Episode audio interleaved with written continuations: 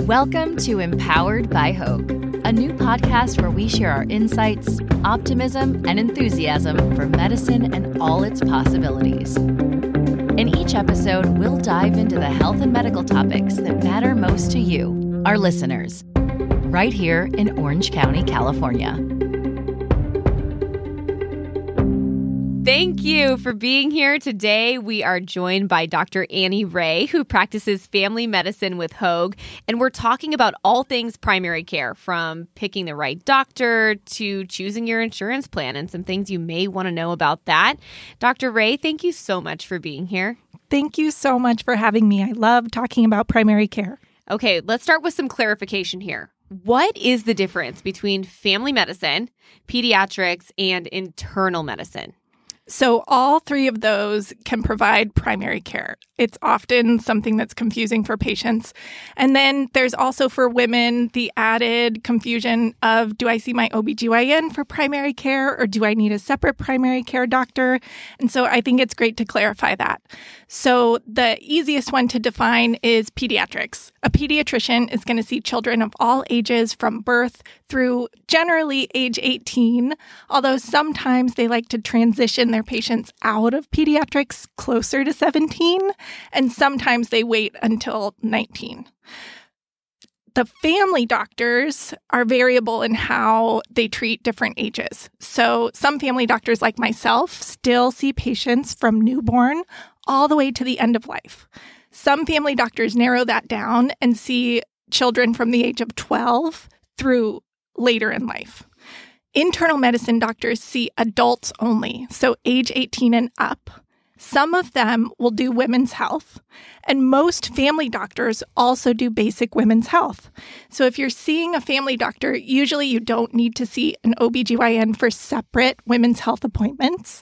If you're seeing an internal medicine doctor, sometimes you do still need to see an OBGYN for your women's health appointments. Wow. That might have made it more confusing instead of clarifying it. Okay, no, take a breath because that was a lot of information. I feel like I just learned so much from there, let's talk about this. How do I select a doctor that's right for me? Because that is a lot of information. Um, I mm-hmm. feel like the mm-hmm. pediatrics one, you're right. That's the easiest one. Yeah.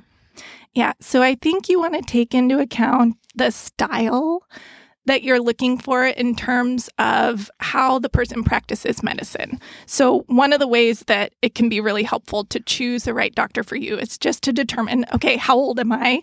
Or how old is the person that needs to see a doctor? And then you can go online Hoag has great physician profiles, a lot of them with videos that give you an idea of how the people practice. So let's say, for example, I'm a 25 year old healthy young lady and I just need kind of basic primary care.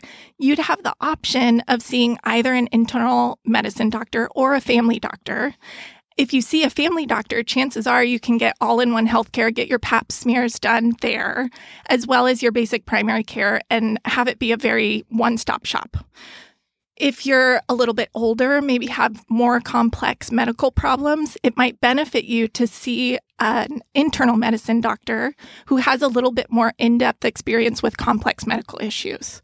If you are a young family, it can also be really helpful to see a family doctor because then your children and yourself can see the same doctor. So if health problems come up, let's say a little one gets strep throat, you can also be seen by that same doctor, get everyone taken care of at once. I'm obviously biased a little bit towards family medicine in that way. I think it's really convenient. You can also get the same care by having your own primary care doctor have your kids see their pediatrician. Okay. Very helpful. What would you recommend doing to prepare for an appointment? I think there's a few things that are really important and sometimes are overlooked. So, one thing is to gather together all of the medicines that you take, all of the supplements and vitamins that you take, get them either a detailed list or just bring the bottles themselves in to your appointment so we can reconcile all the things you're doing for your health already. It can also be helpful if you're coming in as a new patient to bring copies of outside records you might have, like your previous vaccinations, if you've had any significant medical problems, the records for those, or at least the information, the address, the phone number of those where you had the workups done for those so okay. that we can get the records. Okay, that's really good to know. I also recommend that patients make a list of their current concerns because a lot of the time when you show up at the doctor, you might be under a little bit of stress at that moment and not remember something that's really important that you wanted to talk about. You might not always be able to have that whole list addressed at one appointment. In fact, usually if it's a longer list, you'll need a few appointments. But getting it all together before you go in helps you prioritize and triage which things need to be taken care of first and which can wait. Okay, that's really good advice. Yeah. What about scheduling? Do you have any tips for scheduling your primary care appointment? Yes.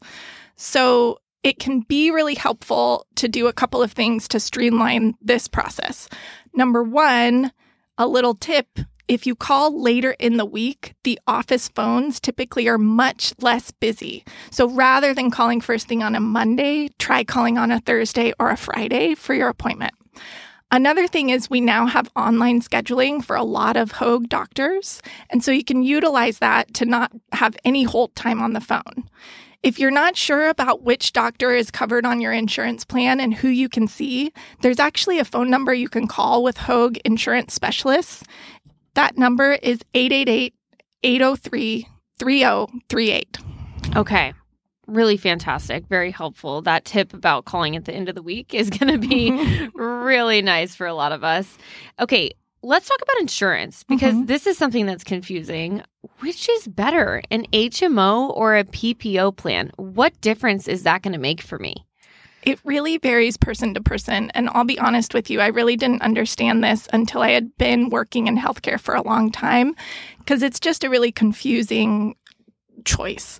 So, the basic way that I like to think about HMO versus PPO an HMO plan is a good budget friendly option where all of your healthcare goes through your primary care doctor to determine if you do or do not need certain referrals or certain labs. So that makes a very efficient system. And because it's efficient, you're able to pay a lower premium generally. Whereas with a PPO plan, you have a lot more autonomy. You generally are able to see specialists and to get labs done without needing prior authorization from your primary care doctor. But usually you'll pay more out of pocket if you do if you do need a lot of things done.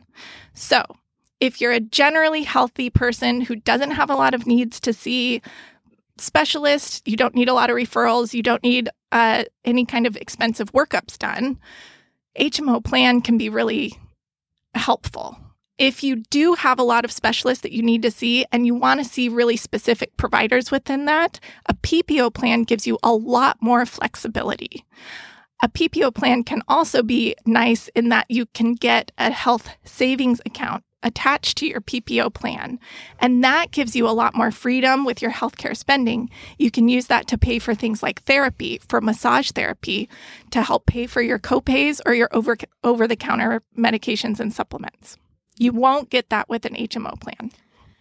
Very useful information. Thank you for everything that you've explained today. You're going to help a lot of people with that information. We appreciate it. Dr. Annie Ray. Thank you so much for having me. And for our audience, I'd like to tell you more about Dr. Annie Ray. She attributes her interest in medicine to her father, who is a physician, and her mother, who served as a doula. It's no wonder that growing up in a family focused on others has produced a physician committed to patient centric, high quality health care. As a board certified family medicine physician, Dr. Ray specializes in the health and well being of young families. She enjoys treating whole families, which includes newborns to grandparents and everyone in between, and finds immense joy in helping patients of all ages. Dr. Ray received her medical degree from University of California, San Francisco and completed her residency at University of Utah Department of Family and Preventative Medicine. She has special interests in women's health, pediatrics, and pre and postnatal care. When she's not at the office, Dr. Ray enjoys spending time with her husband, also a physician at Hoag, and their four children. She also maintains an active lifestyle and enjoys yoga and riding her Peloton. If you're looking for a new primary care provider during open enrollment, head to hoaghealth.org. And thank you for joining us. Thank you for listening to the Empowered by Hoag podcast. If you haven't already, please remember to like, comment, and review, and subscribe to catch all our future episodes. For more information on Hoag or to book an appointment, visit hoag.org. That's H O A G dot org.